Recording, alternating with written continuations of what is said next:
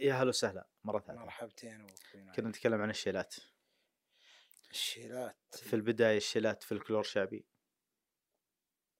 أنا ما أصنفها فلكلور وأصنفها فلكلور شلون؟ الفلكلور وش هو؟ هو موروث مرتبط بالشعر صح ولا لا؟ م. العرضات مرتبطة بالشعر الكل الفنون هذيك المحاورة والمحاورة كلها مرتبطة بالشعر صح ولا لا؟ صح. الشيلات أيضا مرتبطة بالشعر. لذلك أنا أقول من الزاوية دي أصنفها فلكلور. لكن لا أصنفها في جانب ثاني إنها لون من ألوان الشعر. هذيك لون من ألوان آه، آه، الممارسات الشعبية في طقوس اجتماعية معينة. لكن آه، الشيلات كهوية هي أساسا ألوان شعر مختلفة حلو. هجيني مسحوب آه، آه، منكوس إلى آخر تلقاه في الجنوب يعتمد على آه، النفس الطويل. باقي مقدار فوق فوق حلواني بالبهار يكتمل مجنون مفعول ليلة على مجنونها تلقى البيت يجره البيت الواحد تقريبا دقيقة ونص مهم. مغط مغط ليه؟ لأن ال- الطرب في أنك كل ما زاد النفس دخلت فيه لكن تلقى مثلا مثلا في حايل آه، زي آه، يا نجمة الصبح يلي تسهر على سن شامة سريعة. يا نجمة الصبح يا اللي زي كذا. من للسامري أكثر. إيه لون من ألوان السامري وأصبحت شيلة. آه، أصبحنا الآن في كذا لون من فترة ماضية. كانوا جلاس إذا جلسوا يحكي لي أحد كبار السن يقول كنا مشاركين في الحرب اللي في العدوان الثلاثي على مصر. وجاء أمر من الدولة توجه آه، قوات آه، السعودية يختار منهم أعداد وتوجهوا ذيك الأيام التنقلات صعبة. كان فيه آه، سيارات ثقيلة نقل ثقيل بس قليلة. وكانوا يعني على مراحل. كل يوم يمكن ما يمشون ولا 40 كيلو 50 كيلو. على بال ما يصلون إلى منطقة يبغى لهم شهر شهر ونص مثلا. ويقول جينا في منطقة قريبة من لينا بين لينا وحايل يقول كنا جالسين نتسامر وبتعرف ليالي صيف والحياة بسيطة حتى الفراش وش الفراش؟ ح- شيء بسيط جدا ما هو يعني متكلف فيه. فهذا نايم هناك وذا نايم هناك وذا. فيقول كنا يعني نسمع السواني صوت السواني. طبعا السواني ارتبطت بفن من فنون الشعر مم. اللي هو الهازيج مع حت يعني على أساس المطية أو ال- الدابة اللي تسحب ال- الحبل السواني آه، تستأنس وتتعود على آه، الصوت. النغم هذا وخلاص فكانت تغني يا كثر عد الشهر كثراه متى يزلنا الأيام لصاحب ما هو نويت أنساه راعى الهوى كيف اللامية القلب على لامات تلت معاويد باللامي اللي شعاهن مع المضماه واصبح ينادي بالاقسام فيقول يقول كان الصوت كأنك يعني الآن جالس تستمع إلى أحد الفنانين مع الألحان الجديدة مع. وعايش طرب. فيقول النشوة اللي عشناها يقول التفت أنا يقول أنا قمت جلست. كنت نايم واعتدلت وجلست يقول استفاجأت إن يمكن سبعة أو ثمانية من زملائنا جالسين جالسين كلهم. وش اللي صار؟ قالوا أنتم سمعتوا الصوت؟ قال الله. قال والله طرب غير طبيعي. واللي كان يردده آه، صوت نسائي حرمة يعني. الليلة اللي بعدها آه، بعد ما آه، ناموا أو على وشك ان كل واحد يعني نام اللي تسنن واللي واللي كل وا- واحد مال لفراشه اشتغلت السواني ينتظرون الصوت. إيه وتغني نفس الحكاية. يقول اقسم بالله عشنا نشوة وعشنا طرب ففيما بعد أصبحت في الوقت المتأخر الجديد ذا آه، بدأت هبت الشيلات. وقفت الأغاني وقفت أنواع الفلكلور الأول وجابوا شيلات جديدة. أذكر كانت بدون أي مؤثر صوتي. نفس ما الحرمة شالتها على السواني. آه نفس النظام الأول. وعلى حلها على وضعها على هيئتها. في حايل في هازيجها الحايل يغنونها كما هي. وبلحنهم هم. وبلحنهم. وهل الرياض هل نجد هل العارض هل الوادي نجران الشرقية وادي العجمان كل مكان. كل لون من الألوان حسب فئتك وطبيعتك واستحسنوها الناس انبسطوا عليها. تدريجيا يدخل عليها مؤثر زي آهات زي ما في شيء موسيقي. وتطورت. وأصبح كل واحد يطرب لله. أنا ب... أنا لو مثلا قصيدة من من إرثنا في نجد يعني خلينا تقول عن قصيدة زيد بن غيام. آه اللي يقول آه اللي فيها يقول اللهم صوع والله ما غبط اللي يصوع الذهب صوع. تخيل إنها مشيولة شيلة بحتة كذا بدون أي آه إضافة بدون أي مؤثر. طرب لها. تلقى مثلا ابن المنطقة ذيك ابن الصمان ابن آه، طرف الحفار يطرب لها. ليه؟ لأنه آه من الفلكلور الخاصة فيه من لأن القصيدة ذي معروفة. لو غنوا مثلا قصيدة اللي يقول صاحبي فوق ما يربنا الحوش مثل بني الحكومة بحد الطاش. إلى آخر القصيدة. لأنها قصيدة معروفة في المنطقة. تجي في الجنوب القريب. تسمع واحد يغني منكوس أو مسحوب لإحدى القصائد لنقل مثل يقول وحالي لي خفيف النود يومي به وما يشمروخ مزرعا خذوا تمرة.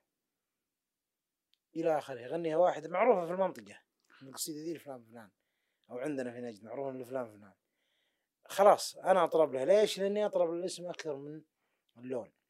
والقصيدة خالدة في إيه. ذهنك. والقصيدة من القصائد الخالدة في الذاكرة وفي الذهن.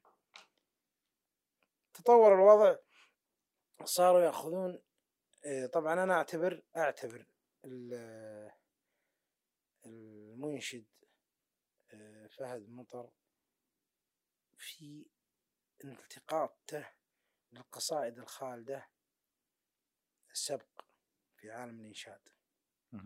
فهو راح ياخذ قصايد. مثل قصيدة عبد المعين بن ثالي. العضياني العتيبي اللي يقول ألا يا غزال مرني طارف النهار. يماري بشقر فوق متن هرجدهن على محجر ما كنا إلا الزهر نوار ويزا عيونه ذايب الكحل يزهن إلى آخر القصيدة جابها وشالها وطربت لها كل عتيبة والمنطقة الطائف كلها من كافة القبائل. ليش؟ لأنهم يعرفون الاسم. فهد مطر اعتبرها ذكاء منه وغناها أو أنشدها بدون أي مؤثر إلا أهاته على النهج القديم. النهج القديم. جاء فهد مطر جدد في إنه استقصد لون من ألوان الشيلات القصائد عفوا المعروفة والذاكرة هو الخالدة في الذاكرة. جاب قصيدة أبو الرشيد. عيب على اللي يتقي عقب ما بان وعيب طمان الرأس عقب ارتفاعه. فهبت كل من في الشمال وشمر ومحبي هاللون محبي حايل ومن حولها ضربوا القصيدة ذي شاف هذا المطر؟ أنشد أيضا قصيدة ل... لأحد شعراء مطير وهبت قبيلة مطير وانبسطت القصيدة. ليه؟ لأن القصيدة خالدة أساسا. ومعروفة وللخس الظاهر محمد الخس. وأتى بعد فترة يعني مزامنة يعني. آه، منشد نياف تركي. بس إنه أدخل اللون عليها مؤثرات. وأصبحت ضاربة. قصيدة عليان بن عاسر مطيري اللي يقول يا راعي الجيب بالله درجة دوبة. دوبك على لين الر- دوبك علينا تقول لين الرجل نثنيها واللي يبي صاحبه الربع مضروبه بدأوا يتقبلونها إيه بدأ تغيرت الثقافة. صار دخل المؤثر صارت الشيلات من أول اهازيج بحتة. دخل عليها الآهات. الآهات. دخل عليها العود. دخلنا جاء مثلا محمد العيافي. شال قصيدة ابن دغش الهاجري. هبت أو هب محبي بن دغش بالذات من أبناء قبيلة بني هاجر. اللي يقول آه، يا ليل اللي جذبني نور براقه بروقها السامرة مسيت أساهرها من مشرق الش... من مغرب الشمس حتى حزة إشراقها. الناس في غفلة عنها وأنا معه. إلى آخر القصيدة فد... ضربت الناس. وصلنا الآن مع إيه، الآهات إيه ومع المؤثرات. إيه عود. عود. دخل غير العود الآن ألوان يعني تلقى عود وثلاث ألوان من ألوان الفن أو الألوان الألوان الموسيقية. موسيقى. وصارت أنا أعتبرها أنها أخذت المنحى من شيلات ولون شعبي قديم إلى تحديث تحديث لين رجعنا إلى صارت أغنية. اللون اللي إحنا فيه الآن في الشعر في ال- في الشيلات هو أغنية. يعني الآن موجودة أغاني ما هي شيء أغاني. أنت شل أي منشد الآن بالذات المنشدين الممثلين شغل نتكلم بكل صراحة.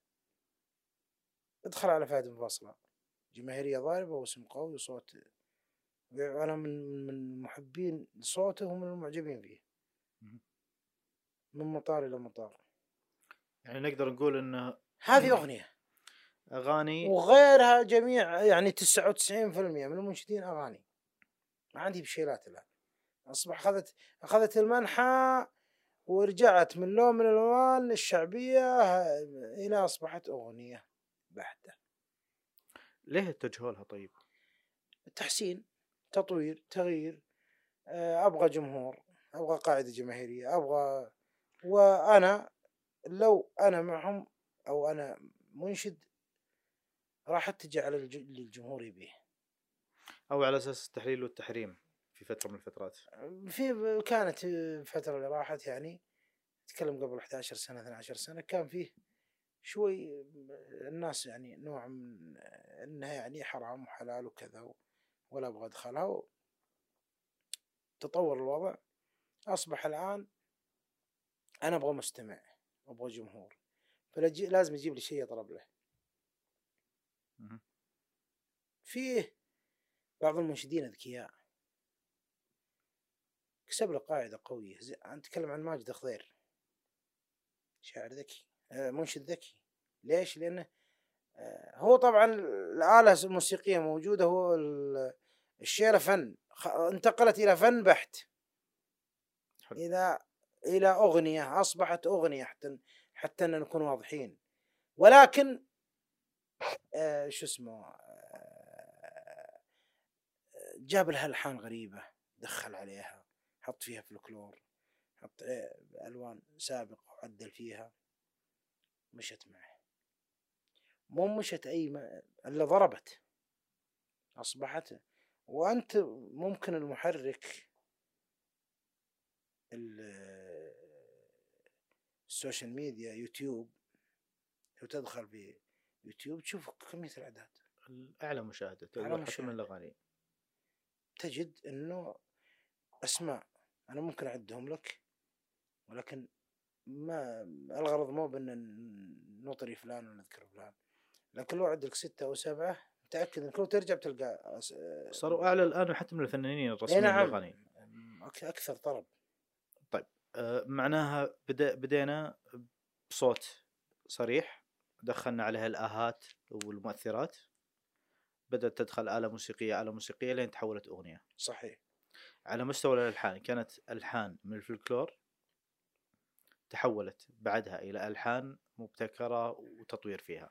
في بعض المنشدين آه، طبعا بدأ ولا زال مستمر بدائي.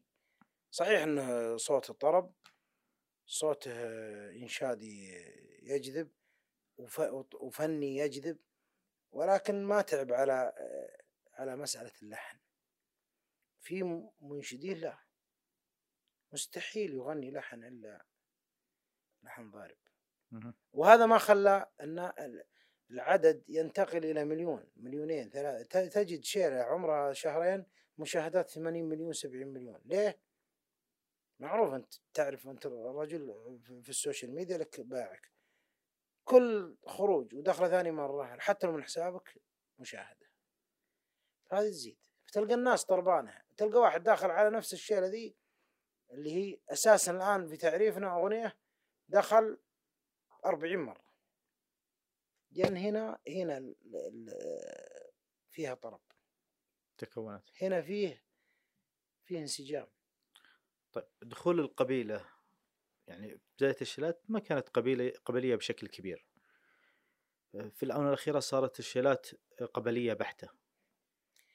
شوف بقول لك حاجة. القبيلة أنا أعتبر من بعض المنشدين أو بعض ال- المنابر الإعلامية استخدمت القبيلة كذكاء. لزيادة مشاهدة لزيادة متابعة. وعرفت التعامل على عرفت كيفية التعامل على هالوتر. معروف أنت في مجتمع آه، يمجد القبيلة. مجتمع يحب منطقته مدينته يحب جماعته يحب لا اختلاف على حب الوطن. ولنا تجربة أو لنا شاهد في موضوع حب السعودي لوطنه. تذكرون التغريدات كل فترة الحملات اللي أقيمت ضد السعودية ما في شك. فهذا هذا مفروغ منه. مفروغ منه. لكن الانتمائية. القبيلة القبيلة ح- الشيلات اللي تتكلم في القبيلة زادت وهج الانتمائية وزادت من جمهور المنشد وأصبح يعني فيها علما أنها كفن ما تخدم. أنا أطرب جبت مثلا جاب واحد قصيدة في مدح قبيلة ومدح شخص من قبيلة واللحن جميل جدا بس أنا أنا أنا إيش تنفعني فيه أنا؟ أنا وش أستفيد يعني؟ لو بشغلها بأطرب لها أنا مسافر ولا في مكان معين وبشغل ما ما ما فيها يعني تما يعني إنها إنك تطرب لها. ولكن كل اللي يشغلونها لإثبات الانتمائية بس. ما هي حبا للحن و- واعجابا ب- ب- بالقصيدة أو بشاعرها. أثارت القبيلة أثارت القبلية. و- وسلبياتها أكثر من ايجابياتها وأججت وسببت مشاكل. وبعدين مشكلة ما في ذي. المشكلة في إنه يعني آه، تجي أنت في مكان عام. احتراما للمشاعر نفرض مهرجان الملك عبد العزيز مثلا نفرض مهرجان الهجن نفرض مهرجان الصقور. تجي مكان فيه كافة القبائل من أبناء المملكة العربية السعودية وتحت ظل آه، القيادة السعودية وراية آه، آل سعود ودينك الإسلام وابن بلد وكلكم تحت مظلة واحدة. تجي تشغل بأعلى الصوت في مكان عام. يا أخي للذوق العام فيها يعني نوع من السذاجة. وأصبحنا أنا أقول لك إنها ما ما خدمت المنشد. بالعكس إنه في الشق أنت أعجبت مثلا سين من الناس اللي هي القبيلة. ولكن البقية اللي حولها ما عجبتهم. مترضين عليها. لأنها أنا أعود وأقول إنها نوع من الفوضوية. اللي ما تخدم فننا وموروثنا الشعبي بأي وجه من الأوجه. نحتاج فيها تقنين؟ التقنين موجود أساسا. بس إنه يعني الدولة آه، وضعت منابر أو وضعت لوائح من تجاوزها بيعاقب سواء في الشيلات في في الطرح الإعلامي الغير سوي في أي شيء. لكن في النهاية أنت كشاعر أو كمنشد ودك تخدم مجتمعك وتضع الجميع كلهم أمامك سواسية قبيلتك لا شك في الانتماء مطلب وأنا ابن أنا النبي ولا كذب أنا ابن عبد المطلب اعتز بقبيلته واعتز بقريش و... ولنا في رسول الله صلى الله ما عليه في وسلم خلاف على الاعتزاز. بالقبيلة. لكن ما كذا. ما هي بالشكل ذا شكرا لك. تحياتي أستاذي.